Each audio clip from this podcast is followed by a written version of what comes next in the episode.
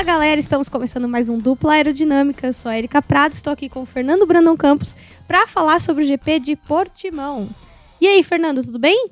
Tudo bom e eu fico feliz que a justiça foi feita. Como assim justiça, Fernando? Sim, o Mazepin pontuou na Fórmula 1, mas o primeiro ponto dele foi na carteira. Cada um tem o ponto que merece, não é mesmo? Exatamente. Ele tomou um ponto de superlicença por ter atrapalhado o Verstappen, foi isso? Sim, naquele bloqueio, não sei se foi o Verstappen ou foi o Pérez, foi uma Red Bull. Foi o Pérez. só pra dar os créditos, essa piada foi, foi o Pérez, né? Uhum. Essa piada foi do Milani, é da escuderia Milani, que ele tweetou essa piada durante a tarde. Não vou roubar a piada da pessoa sem dar os créditos, mas sim, o Mazepin conseguiu essa obra aí. Tem gente que se supera, né? As, a, a, é, famoso, as expectativas já eram baixas, mas porra!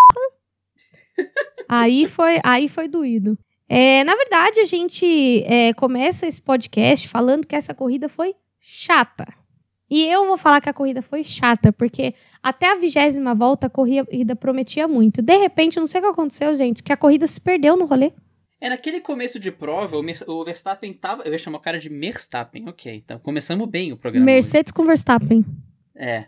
É, o, Verstappen, ele pareceu que. E como ele foi para cima do Bottas, pareceu que ele conseguia ir pra cima do Hamilton. E só que o, o Hamilton conseguiu se. Aliás, eu inverti as Mercedes. Como ele passou o Hamilton, pareceu que ele ia para cima do Bottas, mas depois o Hamilton conseguiu se recuperar e passar o Bottas logo na sequência, depois de algumas voltas. A corrida ela ficou mais quieta em relação ao que a gente teve em Imola e no Bahrein, porque aquela batalha que a gente teve nas duas não aconteceu em Portimão, né? A gente ficou na expectativa, só que o Verstappen não conseguiu fazer frente. A única mudança na liderança que a gente poderia ter ali seria se rolasse um safety car enquanto o Pérez estava na ponta, que bagunçaria tudo, mas a Red Bull apostou nisso e não aconteceu. Acabou que o que se estabeleceu no início da prova e o que a gente esperava quando viu o Bottas na pole é, se concretizou, porque assim, ver o Bottas na pole hoje em dia é saber que ele vai ser superado pelo Verstappen e ou pelo Hamilton, né? Já é certeza que isso vai acontecer. Temos poucas certezas na vida. Um, o Verstappen vai rodar.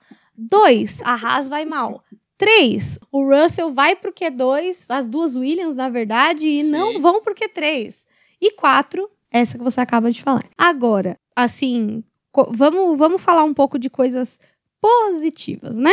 Porque, assim, a corrida foi bem pacata, para dizer o mínimo. E, e, na verdade, eu não sei se a corrida foi pacata ou se a gente tinha uma expectativa pelo GP de Portimão de, do ano passado. Eu acho que é eu, eu, eu apoio a segunda teoria, porque não só teve o GP de Portimão no ano passado, como as duas primeiras corridas foram muito boas. Então você manter essa média é complicado, entendeu? Pode ser que seja esse o problema. Eu tô meditando ainda sobre essa, sobre essa questão, não cheguei a nenhuma conclusão ainda. Olha o reiki voltando aí. É. aliás, bom você bom você falar disso. Eu quero mandar um abraço pro. Deixa eu pegar aqui o nome da pessoa, para não falar o nome da pessoa errado. O Rian Rodrigues Moraes.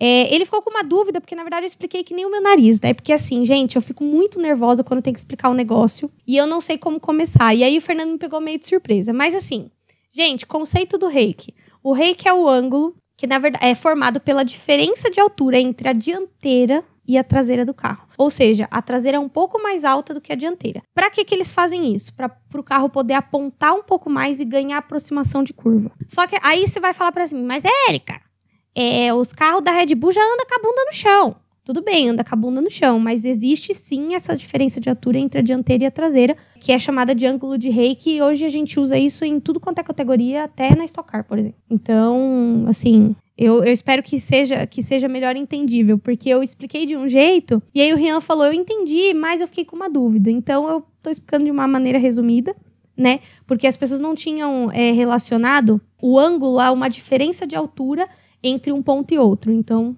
vim esclarecer de uma forma mais, mais clara. E se você ainda não entendeu, você pode me chamar da DM do Instagram que eu explico novamente. É, mas vamos, então, à corrida, né? Expectativas foram criadas, infelizmente não superadas. E aí a gente começa com uma outra certeza, que é Lewis Hamilton vencendo a corrida. E ele venceu, assim, com folga mais folga no sentido de assim, ele tinha uma diferença para o segundo colocado muito alta, ao ponto de tipo o segundo colocado poder trocar, poder trocar, ele poderia trocar pneu e não ia fazer a menor diferença, ele ia ganhar do mesmo jeito. Eu acho que assim, falar de Hamilton a partir desse ponto da temporada a gente fala do Hamilton e aí fala do Verstappen, fala do campeonato. Qualquer conversa que a gente tiver sobre o Hamilton, ela vai acabar transbordando para esses dois assuntos, porque esse ano a gente tem essa ideia de que vai ter uma batalha, até agora teve. Só que aqui que entra meu ponto. O comportamento do Verstappen, desde o sábado, foi de tipo, é, batalhar com esse cara é difícil, cara. O Hamilton, ele teve um final de semana impecável como ele tinha ano passado, só que ano passado, quando ele tinha um final de semana impecável, significava terminar 20 segundos na frente do Bottas. Lógico, o Bottas fez a pole, ok, só que esse ano, o final de semana impecável dele é, ok, coloquei o Verstappen no bolso, porque uma pole do Bottas a gente sabe que o Hamilton tem plena capacidade de superar o Bottas, por tudo que a gente falou no episódio passado, inclusive, mas foi uma corrida na mão do Hamilton, passou o Bottas quando ele pôde, controlou a prova, não ofereceu chance pro Verstappen pensar em voltar pra corrida, e é nessa hora que eu, que eu começo a ver que pro Verstappen, por mais que ele tenha tido um final de semana ótimo, terminando em P2, parece que começa a entornar o caldo. Porque o Verstappen, e eu tava pensando sobre isso depois da corrida, ele batalha contra duas coisas. Porque o Hamilton, ele tem as corridas que ele vai um pouco pior, mas ao mesmo tempo, o Verstappen tem que batalhar contra um cara que é praticamente perfeito, que é o Hamilton, e tem que batalhar contra a própria Red Bull, porque no treino livre dessa corrida, o Verstappen, o Verstappen teve problema no FP1 e no FP2. A Red Bull ela tem notoriamente algumas corridas que ela tem problema. Então, o Verstappen tem que ganhar de um cara perfeito, contando com pelo menos dois abandonos, que o Hamilton não tem. O Hamilton não abandona a prova por, por problema mecânico, isso não acontece. E quando ele vai abandonar a prova igual o Imola, ele volta. O cara é, é a Phoenix, impressionante. É, na real, nem, nem é essa questão né? Eu tava falando sobre isso no Twitter com a Débora Longen, que o seguinte, primeiro, é, o pessoal falou, ah, a Red Bull é o melhor carro de 2021. Não, não é isso. A questão é, a Red Bull chegou sim em desenvolvimento na Mercedes. Eles finalmente alcançaram um patamar para poder brigar com a Mercedes. Porém, eu estava observando isso é, no setor 1, que é o setor da reta principal. Cara, o motor da Mercedes é um canhão. Então, tipo assim, a Red Bull ela tem um bom motor hoje? Tem. É melhor que o Renault? Sim. Mas ele, ele ainda não tem a reta de um Mercedes. E, e aí, quando o circuito exige isso, assim, teve um, uma, uma ultrapassagem do, do Hamilton, não sei se foi no Pérez ou se foi no Verstappen. Mas, cara, você vê nitidamente que não tinha nem como a Red Bull segurar a Mercedes. Tipo, a Mercedes passa e ela abre na reta. E, meu, isso é motor. Então, assim, hoje a Red Bull ela luta contra si mesma no quesito motor, porque a Honda tá com eles e vai ficar a Honda mesmo. E, e luta contra a própria Mercedes e a performance do Hamilton. Então, assim, o Verstappen é um ótimo piloto? Sim. É um piloto para lutar pau a pau com o Hamilton? Sim. Mas, assim, vai ter circuito que eles vão se sobressair, como foi o caso de Imola. Sim. E vai ter circuito que eles vão tomar pau de reta, como foi Portimão. E aí a gente começa a olhar um pouco para as corridas à frente para a gente ver o que vem, vem a seguir. E aí você começa a ver que circuito de reta tem tanto, tanto circuito de reta quanto circuito aerodinâmico, né? Que a gente fala que é o circuito mais travado, onde a Red Bull se dá melhor. Tecnicamente, é, eles, vão, eles não podem errar. E o carro não pode quebrar. E eles não podem bater. E aí a gente começa a entrar naquela naquela vibe de que assim, eles têm que ser perfeitos em confiabilidade. Uma coisa que a Red Bull tem problema há tempos é a questão da confiabilidade. E isso na época do Renault, ah, porque o motor é Renault, mudou. Agora a Honda, ah, porque o motor é Honda de P2 Engine. Ah, então sempre tem um problema, mas a verdade é, gente, confiabilidade é procedimento, entendeu? E a Mercedes nesse ponto é impecável, é impecável, a Mercedes não quebra. Quando quebra é uma quebra no ano, que nem aquela que o Bottas teve em 2019 lá no GP do Brasil. É, ano passado é, o Hamilton teve uma quebra, mas assim foi quebra de treino livre. Meu, os caras no quesito confiabilidade é nota 11, não é nem 10. Então vai ser difícil a gente ver a Red Bull agora que ela chegou em desenvolvimento, ela vai ter que trabalhar a confiabilidade para poder ganhar esses pontos e talvez duelar um construtores. Talvez. Mas eu acho que título de pilotos, eu acho que ainda não, não deu, não. É, o seu ponto, pensando nas próximas corridas, a gente tem Espanha, que ok, tem uma reta gigantesca, mas o circuito em si é bem travado. Depois tem Mônaco, e aí nem se fala. Tem Baku, que novamente tem uma reta muito grande, mas tem um setor muito travado. Baku é para Jacu? Exatamente. Temos Turquia, que não é dos mais rápidos, mas a, a, Red Bull tende a tomar um pau federal da Mercedes. E aí vem França, Áustria e Inglaterra. Então a Red Bull ela tem que ir muito bem em Espanha, Mônaco e Azerbaijão para pensar em desafiar a Mercedes depois. Mas é justamente isso, pô. Você não vê Hamilton e Bottas em treino livre falando, pô, tô com problema disso, pô, tô com problema de aquilo. Não existe isso, cara. E a Red Bull volte e meia tem. Isso é preocupante quando você tá brigando pelo título. Muito preocupante, inclusive. Pois é. E aí a gente, passando por Red Bull versus Mercedes, que é a briga que tá movimentando a internet, dando treta entre as fandoms, a gente chega em Bottas e Pérez. O que é ter um, equipe, um, um colega de equipe escudeiro, né? Você acha que o Ricciardo é um piloto 2? Você acha que o Sainz é um piloto 2? Não, meu amado. Olhe a vida do Bottas e do Pérez. Eu não sei, eu acho que ainda o Bottas está numa situação pior do que a do Pérez, porque o Pérez Malemar, ele tá se adaptando ao carro e ele tá podendo mostrar alguma coisa. Ele só não pode dar pau no Verstappen. Se ele der pau no Verstappen, acho que vai azedar o caldo. Mas eu não acho que ele tenha capacidade nesse momento para dar pau no Verstappen. Pode ser que eu esteja muito errado que daqui duas corridas eu tenha que desfalar isso que eu tô falando agora. Mas ele me parece um, um escudeiro daqueles igual o Bottas que vai pontuar toda a corrida e é esse o papel dele. E o Bottas, né, gente? Sinceramente, George Russell 2022, né?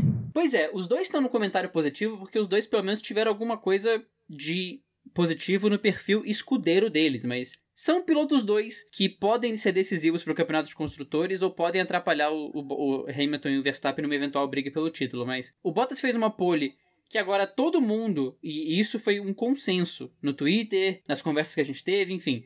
Todo mundo quando vê o Bottas na, na pole é tipo, ê, que bom, que chato, cara, vai ser ultrapassado pelos dois amanhã, olha que coisa. E dito e feito, foi, foi atropelado pelo Hamilton e depois atropelado pelo, pelo Verstappen depois das primeiras paradas. E o Pérez não teve uma largada das melhores, foi superado pela Ferrari do Sainz e pela McLaren do Norris, depois ele recuperou as posições. Depois conseguiu fazer um stint insano de 53 voltas no pneu médio dele, que se tivesse um safety car perdido ali, ele ia cair na ponta, né? Ele, ele poderia fazer um, uma, uma parada de graça ali e cair na ponta. Foi a aposta da Red Bull que falou que o Pérez não foi para lá para atrapalhar o Hamilton necessariamente, tanto é que como a Erika falou, o Hamilton nem tomou conhecimento do Pérez quando ele foi Não. ultrapassar, então esticar o Pérez não foi para atrapalhar o Hamilton, mas sim para explorar um possível safety car que poderia aparecer ali caso alguém se estranhasse. O Pérez teve um outro destaque que eu tô puxando aqui enquanto eu falo, porque o Pérez me representou na corrida, porque eu acabei de ver um rádio dele e eu tô puxando aqui para botar no microfone. Eu, eu sempre tive essa dúvida, na verdade, e o Pérez respondeu: Achei. Vou botar aqui. Eu acho que você não ouviu esse rádio, Eric. Eu vou botar aqui, você vai. Quero ver sua reação. Como assim, gente? O Pérez simplesmente espirrou no meio da corrida, no meio do rádio. Gente, uma vez, acho que foi o Sainz que vomitou no capacete. Teve, teve o Weber também, teve uma galera que. Uh. Mas espirrar é novo. Cara, imagina você tá controlando um carro e você espirra. Mano, tá doido. Mas foi uma boa corrida dos dois no perfil de escudeiro deles. Vamos ver o que eles podem fazer. Como você falou, o Pérez está se acostumando com o carro. Eu acho que ele ainda tem mais a oferecer, concordo contigo, do que o Bottas. E foi isso, né, gente? Não tem muito o que falar dos dois. Eles fizeram o que o trabalho deles, ganharam ali o parabéns dos chefes. Parabéns por fazer o mínimo. É, o Toto ainda tentou motivar o Bottas, falou: você, tá, você é o carro mais rápido da pista, vai atrás dele. Aí o Bottas falou: brother, é o Verstappen, eu sou o Bottas. né? Tipo, é isso, não tem o que fazer. Exatamente. O que tem, o que tem para hoje é isso. Pronto. Se por um lado a gente tem é, dois escudeiros em equipe, eu consigo vislumbrar na McLaren. Não vou ser hipócrita aqui. A McLaren ela tem um bom carro agora, uma coisa que a gente esperou anos para falar, que a McLaren tem um bom carro. Porém, a McLaren, o Ricciardo tá tomando pau na McLaren para se adaptar. O Norris fez um baita de um classificatório, mas na corrida fez um P5, entregou o que deu. E o Ricciardo recuperou de P16, que ele saiu no, no Q1. Ele até explicou que ele teve um problema, não conseguiu fechar a volta que ele queria. Para P9. Então, ou seja, cumpriu seu papel, pontuou. Mas assim, queremos Ricciardo no pódio. E ele tem carro para isso. Então agora ele vai ter que trabalhar muito para alcançar o Norris, que é um cara que já tá é, adaptado ao carro. E, meu, tá voando. Como o Norris tá pilotando bem, gente? Ele tá fazendo milagre com a McLaren, e não é porque a McLaren é ruim. Ele tá fazendo milagre porque ele tá fazendo frente com carros ponteiros, né? Então, acho que ele tá num, num nível acima, assim, em pilotagem. Ele não tem nada de muito diferencial das outras equipes intermediárias e nem que a Ferrari, por exemplo, que é uma equipe que fica nesse vai e não vai. Em Imola foi, em Portimão esqueceu um pouco, e aí a gente fica nessa, tá quente, tá frio. É, o Ricardo caiu no Q1, mas o, eu acho que essa queda do Ricardo no Q1 também ela tem muito a dizer em relação ao Q1 do que só em relação ao Ricardo, porque o Q1 esse ano, ele é uma guerra civil lenta. A gente até brincou nas redes sociais que o Q1 é são as duas Haas e o Latifi, dois pilotos da sua escolha. Mas, cara, esses dois pilotos, se você faz uma volta mais ou menos ali naquela galera do meio do pelotão, você tá muito em risco. Na corrida passada foi o Vettel e o Ocon. Nessa corrida foi o, o Stroll e o Ricardo.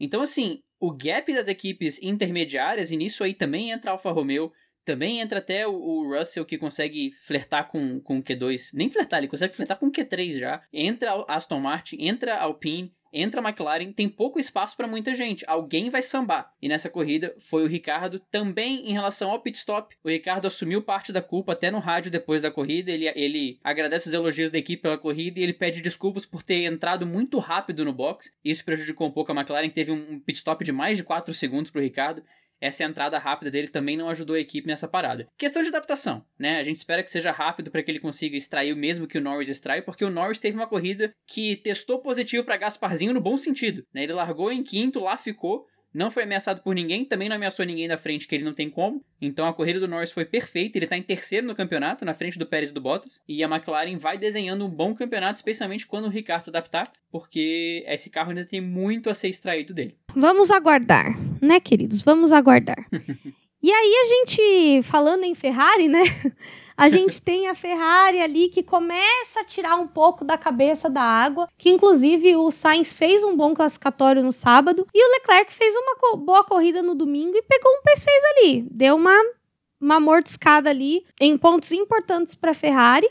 Porém, eu acho que assim, a Ferrari ela tá num nível de equipe média, ela não tá num nível de equipe ponteira. Então, esse ano, eles têm que lutar ali pelo terceiro, quarto lugar e remar muito, porque assim, o Sainz e o Leclerc já se mostraram uma dupla forte. Agora eles precisam do carro, que o carro entregue o que eles precisam. Justamente, o Sainz teve um quali muito bom largando em P5, só que na corrida a equipe não colaborou com a estratégia. Ó, oh, que coisa, Ferrari errando na estratégia, né? Que novidade, né? Nós, nós somos um. Estamos em um déjà vu aqui, dia da marmota. Né? A, a, Ferrari resolveu colocar pneu macio, aliás, pneu médio no Sainz no segundo stint, que todo mundo foi de duro. Eventualmente o Sainz ficou sem pneu, tava ali em P6, P7, acabou sendo ultrapassado por muita gente no meio do caminho. Então acabou que o, o Sainz não teve um bom desempenho também por conta desse problema. Mas ele tava andando ali na balada do do Leclerc, conseguiu extrair um bom resultado na medida do possível. E o Leclerc também, corrida calma, corrida sólida, não cometeu nenhum erro, não foi atrapalhado por ninguém. Então a Ferrari precisa desses pontos para essa briga no meio do pelotão, tá conseguindo ser uma equipe mais consistente sem cometer muitos erros amadores e tá começando a se estabelecer. É uma dupla jovem que pode ficar muito tempo na Ferrari, então esse bom relacionamento dos dois é importante e vamos ver para onde que a Ferrari vai, mas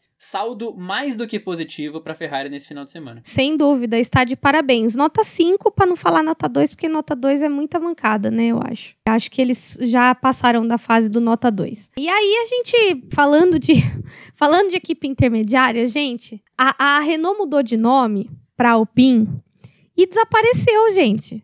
Eles fizeram uma, uma primeira e uma segunda corrida bem mediana. E aí eles brotaram, literalmente brotaram, que nem uma erva daninha no meio do quintal, com um P7 do Ocon. E um Alonso P8. E o Alonso, que passou vergonha com a Mariana Becker no, no sábado, foi grosso com ela. E aí, depois, no dia seguinte, a Mariana Becker chegou pra ele: Você tá mais calmo hoje?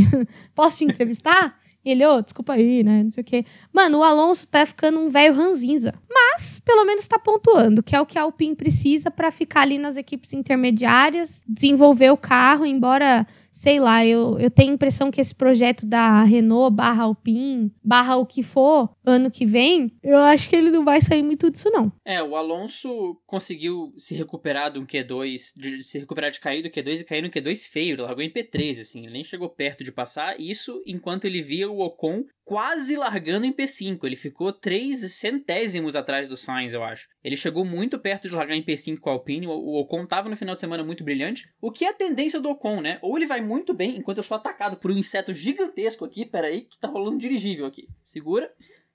Pronto, me livrei dele. Ou o Ocon vai muito bem, ou ele simplesmente some, ele não tem um meio termo, ele não consegue ser 100% consistente. E esse foi mais um exemplo disso. O Ocon desapareceu em Imola, mas em Portimão ele voltou, teve uma corrida legal. Terminou em P7, o, Alonso no final da prova estava com o carro muito, muito bem equilibrado, com um pneu novinho. Então P7 P8 para Alpine. Importantes para o campeonato também, mas é conseguir manter essa curva ascendente de, de Imola para Portimão, porque novamente, essa briga no meio de pelotão é intensa e pra Alpine ficar perdida ali, porque foram as duas equipes, eu acho, que meio que se perderam, né? A Renault e a Racing Point, quando viraram Alpine e Aston Martin, parece que desceram os dois degraus de performance, porque as duas equipes brigaram pelo P3 ano passado, mas esse ano estão sumidas, né? A, a, a Aston continua meio que desaparecida e a Alpine agora que volta a dar os ares do que poderia talvez ser a Renault desse ano, mas essa mudança de, de nome de, de, de sistema acabou que prejudicou as duas. É, é, eu acho que a Renault em matéria. A Renault.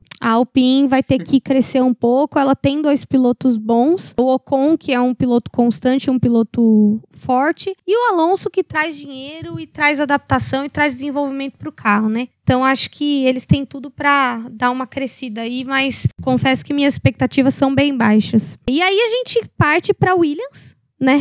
Que a gente tem muita expectativa. Cara, a Williams é aquela equipe que a gente sabe que tá ferrada, mas a gente gosta de torcer por ela mesmo assim. E aí o, o Russell, no classificatório, fez um P11. Eu fiquei muito feliz quando eu vi isso. Falei, caraca, finalmente passou aí o Q2 e largou bem. Infelizmente, não foi dessa vez que ele pontuou, mas seguimos sonhando com os tão sonhados pontos do George Russell. Pois é, e isso expõe um problema que a gente já vinha falando muito aqui, inclusive você citou bastante ano passado, né? O Russell, em volta única, em volta lançada, ele consegue fazer milagre com essa Williams. Ele consegue ir muito bem. Já em corrida, o desempenho de prova da Williams não é dos melhores e o Russell reclamou muito da Williams em turbulência. A Williams, quando tá perseguindo alguém de perto, sofre muito. E isso prejudica um pouco a prova do Russell, porque se você fosse olhar, o Russell estava na melhor posição de largada possível. Ele estava largando em P11, com possibilidade de escolher pneu. Num cenário que ele fosse pro Q3 com a Williams, ia ser muito legal pra gente ver, ia ser muito legal para ele. A equipe até aplaudiu o Russell quando ele voltou pro box, isso foi muito legal de ver.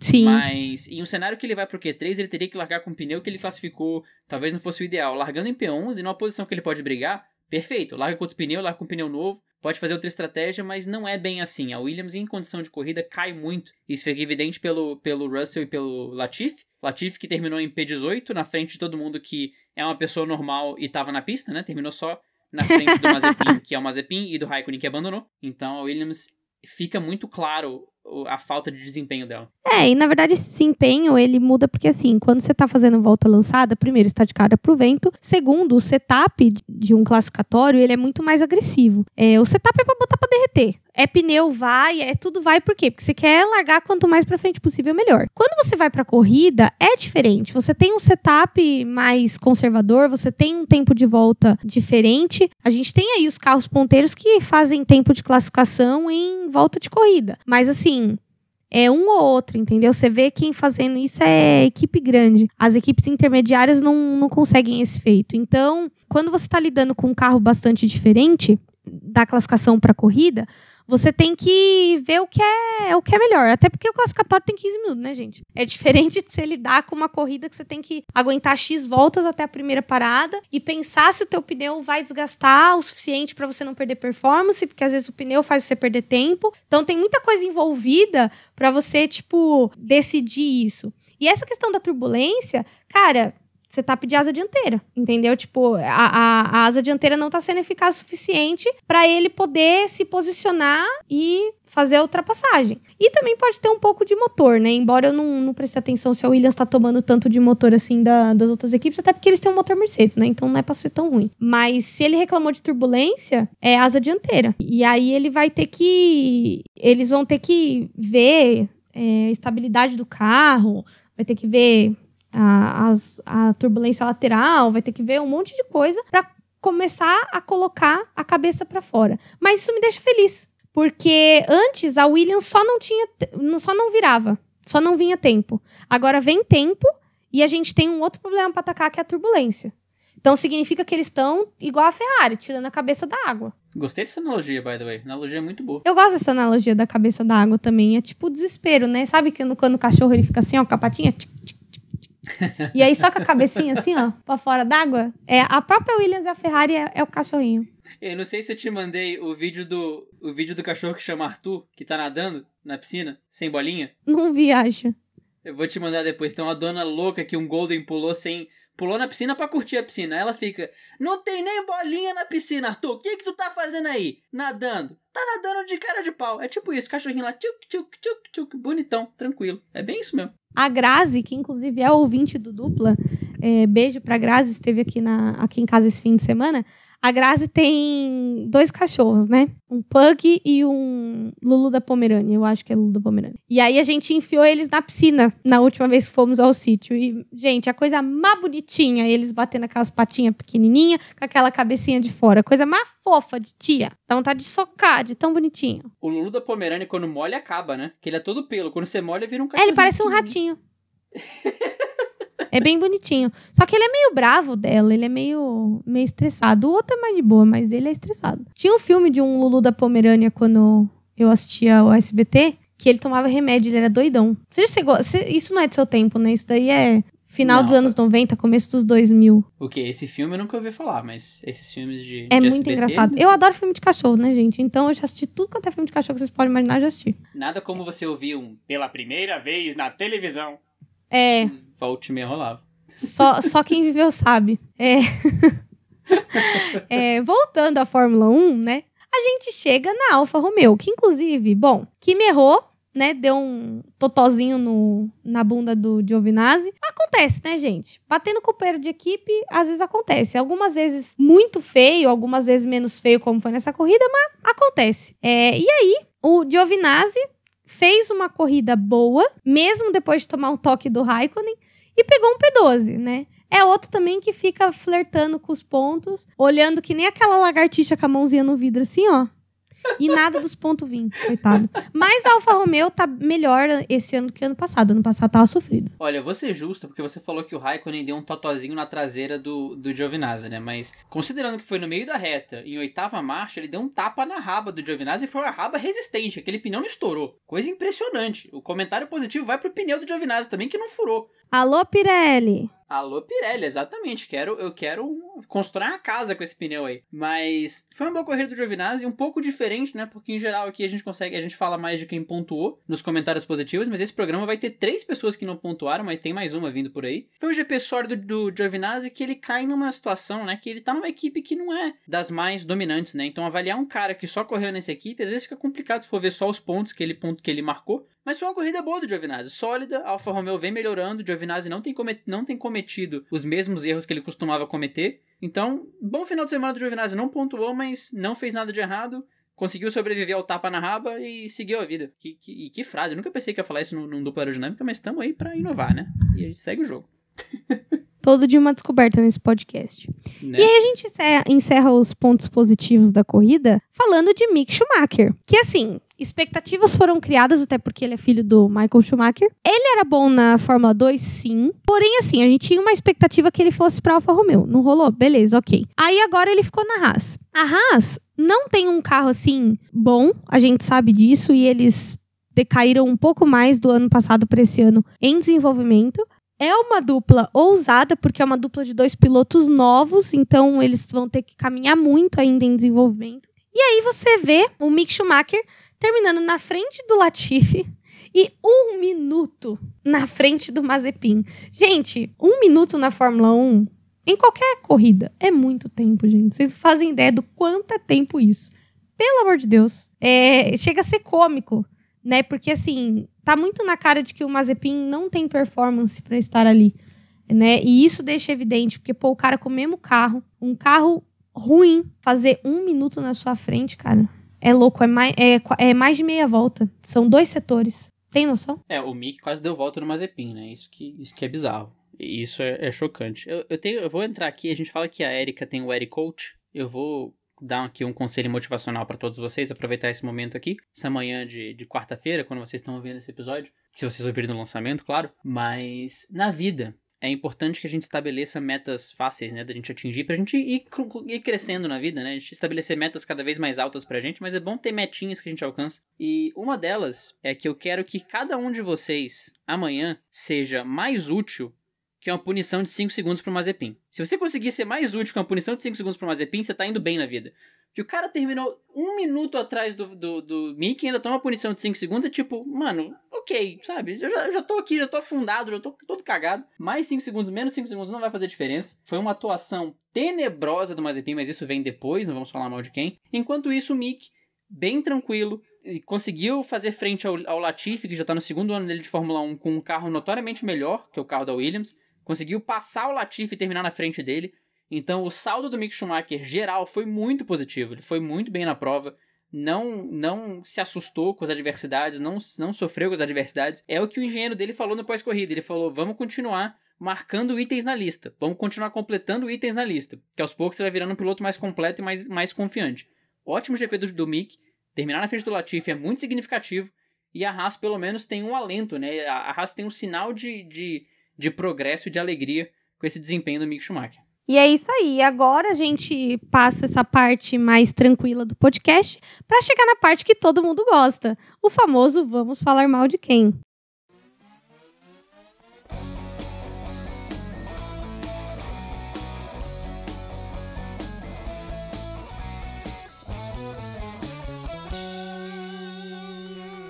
E hoje a gente começa falando mal de quem? A gente. Isso é óbvio, é sempre o primeiro tópico. Nikita Mazepin. Gente, o Nikita, o, o Mazepin, ele é o cara que ele consegue cagar não só na entrada, como no meio, como na saída. Sabe? Tipo, ele faz tudo errado. Atrapalhou o treino livre, atrapalhou o classificatório, atrapalhou o Pérez na corrida e tomou um minuto do companheiro de equipe. Cara, sério, e, e sabe o que, que eu acho que falta para ele? Autocrítica.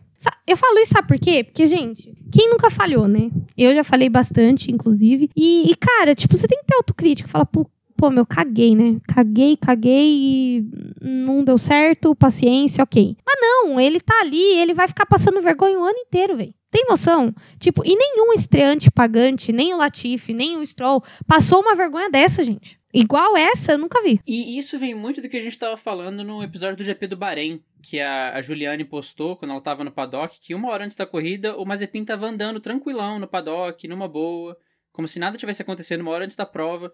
E aí a Juliane falou: É, mas eu nunca vi um piloto andando tão tranquilo aqui antes da corrida. Ele falou: É, mas eu não tenho nada que me preocupar. Porque o cara ele não leva a Fórmula 1 como uma profissão. Ele leva como um hobby, como uma diversão, como um rolê. E aí o cara tem esse desempenho pífio e patético que ele teve na corrida agora, que foi ficar um minuto atrás do, do, do atrapalhar a gente no quadro, atrapalhar a gente na corrida, tomar punição porque não respeitou bandeira azul. E como o Giafone falou, é impossível você não ver uma bandeira azul.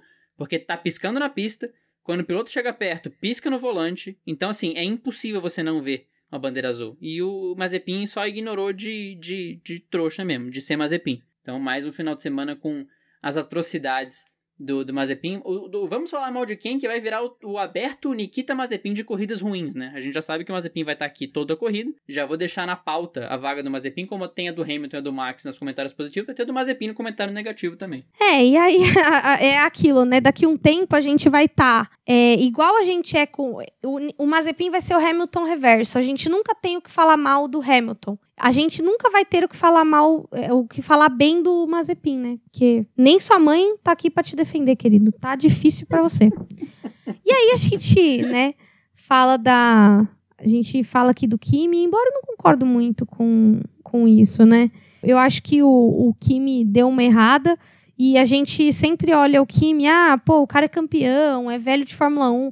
Mas, cara, Ali ele, ele, ele evitaria se pudesse, e ali ele não conseguiu evitar. Então acho que a gente fala mal, mas, cara, eu me sinto até mal de falar mal do Kimi, porque, meu, ele não é um cara de, de aparecer aqui fazendo cagada, sabe? Ele é um cara que é bem, bem centrado em corrida, não faz cagada se irrita um pouco algumas coisas assim, mas é, eu acho que esse erro foi um, foi incidente de corrida, vai, segue o jogo. É, a famosa câimbra mental, né? Não foi, não foi falta de braço, não foi falta de talento, foi um, um deslize, acontece. A gente tem dois tipos de perfil, não vamos falar mal de quem, né? Então vamos falar mal de quem pra, pra criticar, evidentemente, criticar mesmo o piloto, como a gente fez com o Mazepin. E tem, vamos falar mal de quem do tipo, pô, cara, né? não, não gosto de ver você aqui, eu sei que não é seu perfil. E foi a questão do Kimi. O Kimi, o rádio dele, quando ele bate no, no Giovinazzi, é muito bom também. Quando ele passa reto, ele fala: Eu espero que eu não tenha furado o pneu dele. Desculpa, gente, foi erro meu. Então, só dele ter se preocupado com o pneu do Giovinazzi já foi legal. E um erro, um deslize no final de semana que estava sendo muito bom, inclusive. O Kimi tinha largado muito bem tinha pulado ali para P12, P11. A Alfa vinha para uma corrida boa, só que o Kimi, infelizmente, não só bateu e perdeu a asa, como a asa entrou embaixo do carro, então ele não conseguiu nem voltar pro box. Ele ficou numa situação que ele realmente não tinha saída. Um final de semana que poderia ter sido melhor. É um erro que ele sempre evita. Então, dos saldos, o, o, o, menos pior possível pro Kim, que só cometeu um deslize aí. Quem nunca teve uma cãibra mental na vida, né, gente? E é só assim que eu perdoo os teus deslizes. Ah, E é assim o nosso aqui. jeito de viver. Yes! Em outros braços, tu resolves tuas crises. E em outras bocas, não consigo te esquecer. um beijo, pessoal da Rádio Corno. Ai, pra quem não sabe, essa música chama-se Deslizes. Ah, vá!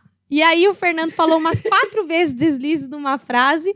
E essa música é do Fagner e eu amo essa música, gente. É, é o meu guilty pleasure é, é escutar essa música. Às vezes eu coloco ela no talo no carro e vou cantando lá. Eu devo ter cantado até no ritmo errado, mas, gente, eu amo essa música. Eu queria dizer que enquanto você cantava, eu tava abraçado numa garrafa de coca dançando aqui, tá? Só, só pra te deixar tranquilo. Gente, essa música é muito boa.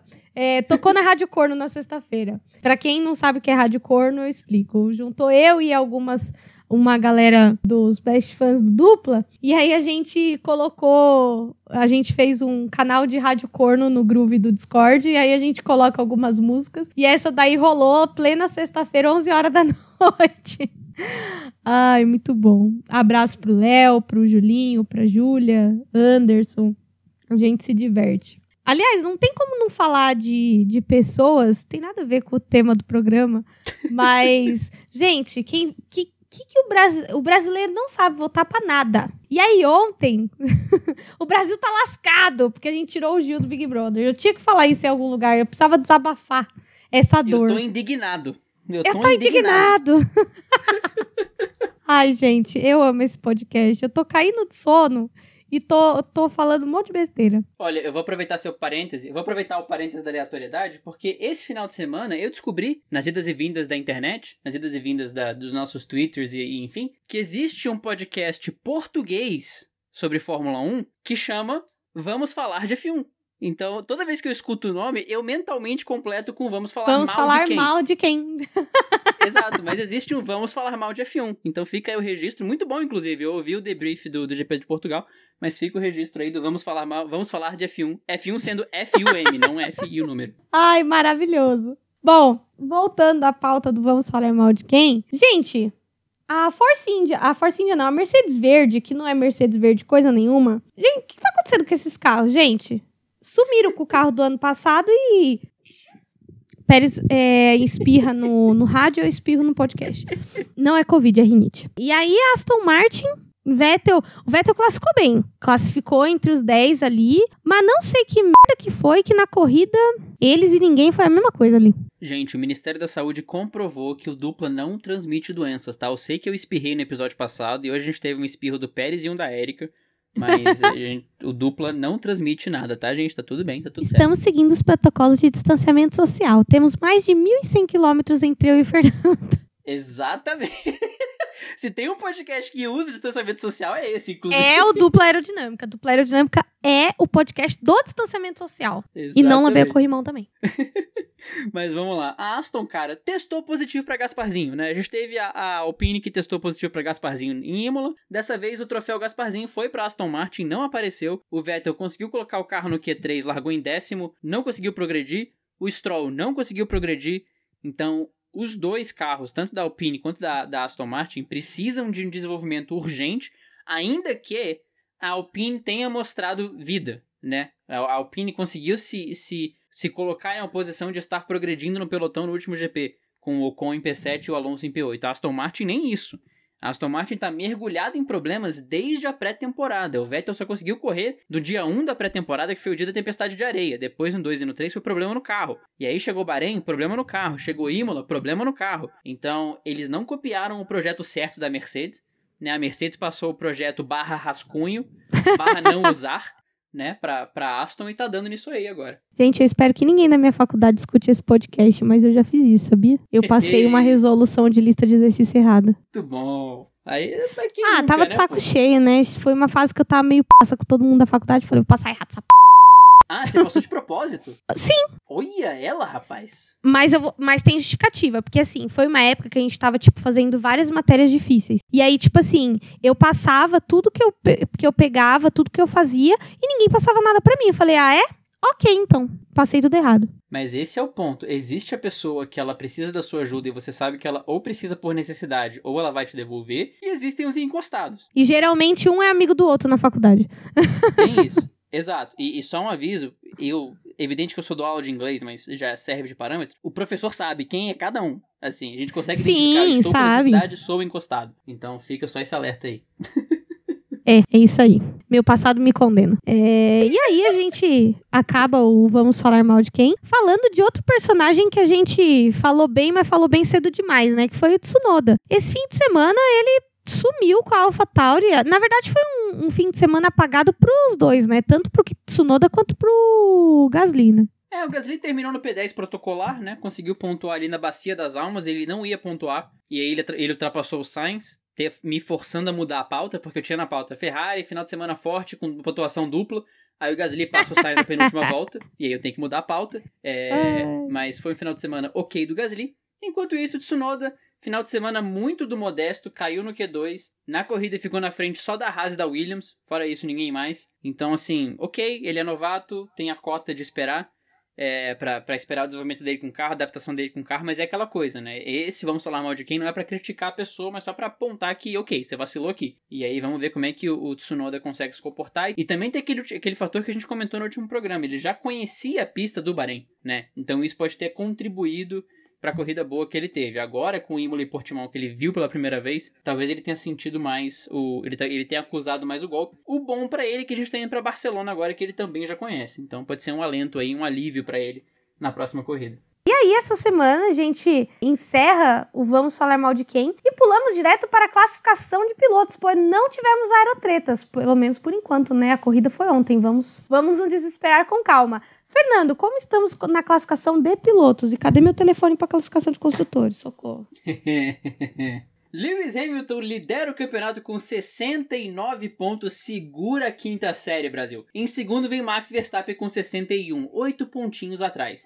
Em terceiro, Lando Norris com 37, se segurando na terceira posição, à frente de Valtteri Bottas em quarto com 32. Quinto lugar para Charles Leclerc com 28, Sérgio Pérez em sexto com 22, o Pérez está atrás de uma McLaren e de uma Ferrari.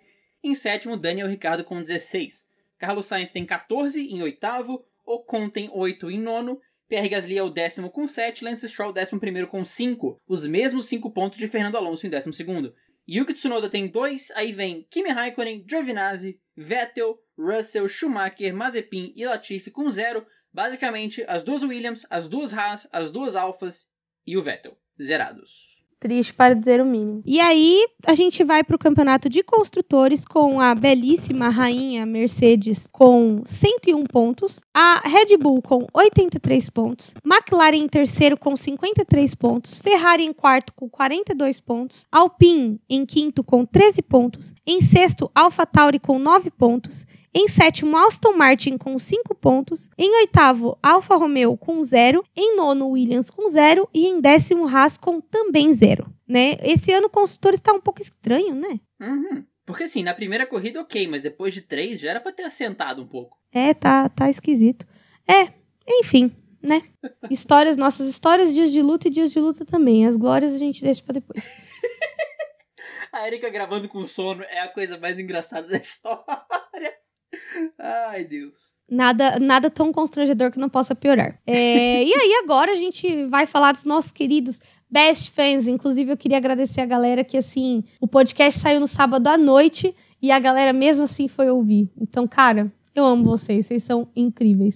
Fernando, quem foram os best fans do Twitter? Cara, é realmente isso, porque o podcast teve dois dias, né? Vamos dizer assim, e tem mais de 10 best fans. E isso é impressionante. Lembrando que, para você, você se tornar best fan, você tem que compartilhar o post de divulgação no Twitter ou no Instagram.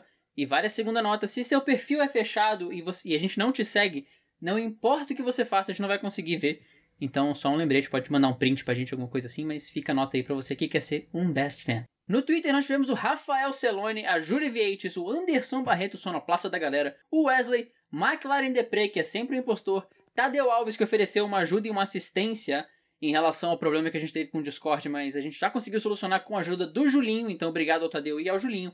A Thaís Souza, final de semana de aniversário dela, parabéns Thaís, muitas felicidades, muitas alegrias pra você. E a Letícia Aikoff, que já é tão best fan que eu escrevo Aikoff de cabeça. Então, isso diz muito. Inclusive, beijo pra Thaís, minha amiga Red Buller e aniversariante da semana. Tá, tudo de bom pra você, muito amor, muita paz, muita felicidade, muita diversão, muitos pódios da Red Bull e muita corrida boa. Te vejo no GP desse ano, se Deus quiser. E no Instagram nós tivemos o Arthur Apóstolo, o Max Souza, o Jonatas Melo e a Júlia Vieites, que inclusive queria mandar um forte abraço para todos eles e agradecer a todo mundo que curte nossos posts e interage não só com o post do podcast, como os posts da sobre as pistas, é, as definições e todas as coisas que a gente tem feito no, no Instagram, que tem sido é, bem legal pra gente aí. Então, muito obrigado pelo engajamento aí no Instagram. A gente começa a se despedir por aqui. Para encontrar o Dupla nas redes sociais, arroba Aerodinâmica no Twitter e no Instagram. No Facebook estamos como Dupla Aerodinâmica. Para me encontrar nas minhas redes sociais pessoais para tirar dúvidas sobre a aerodinâmica, falar besteira e compartilhar memes, arroba Ericoke no Instagram e arroba Eri no Twitter. Espero vocês na semana que vem, pois teremos GP de Barcelona. Esperamos que seja uma corrida muito mais legal do que essa. Embora expectativas estão aí para serem frustradas. um forte abraço, até semana que vem. Pra você me encontrar nas redes sociais, arroba FBranocampos no Twitter e no Instagram, também dando meus pitacos nas redes, nas redes sociais do Dupla com a Erika. Se você, querido ouvido, dessa vez eu acertei a despedida. Se você, querido ouvido, nos escuta pelo Apple Podcast, não deixe de deixar as cinco estrelinhas lá no iTunes, lá no Apple Podcast, porque elas são muito importantes para nós. E se você quer mandar um áudio pra gente, tem o um link na descrição de todos os episódios para você mandar o áudio e deixar sua voz bonita e garbosa aqui pra gente. Quem sabe a gente não tem alguém de Portugal comentando algum dia com sotaque português aqui no meio do duplo. Ia ser, ia ser legal. Ia ser Vou top. convidar a Bruna. O de Portimão me deixou animado. A Bruna Arimatea, ela é de Portugal. Olha aí, a gente tem ouvintes portugueses, então pode ter uma voz portuguesa aqui de vez em quando, por que não? Horas, pois. É. Eu vejo vocês semana que vem pro GP de Barcelona, depois uma pausa, depois ainda tem o GP de Mônaco, uma sequencinha encardida e boa pra Red Bull vindo por aí. Fique em casa, não espirra na cara do amiguinho, não lambe o corrimão, coma legumes, coma vegetais. Qual a sua dica, Érica, rápida, pro bem-estar da nossa nação? Gente, lava a mão. Lava a mão, importante. É você que tá lavando louça, não esquece daquele garfo que ficou em cima do balcão, tá? Uh, Maicon Tavares, você que tá limpando a casa, limpa o canto da parede que você esqueceu. E você que tá andando na rua, olha para trás pra ver se não tem ninguém te seguindo e olha pra frente pra ver se tem um buraco na sua frente. E bota essa máscara que está na rua agora. Um beijo para você, um beijo, um queijo e até a próxima, galera.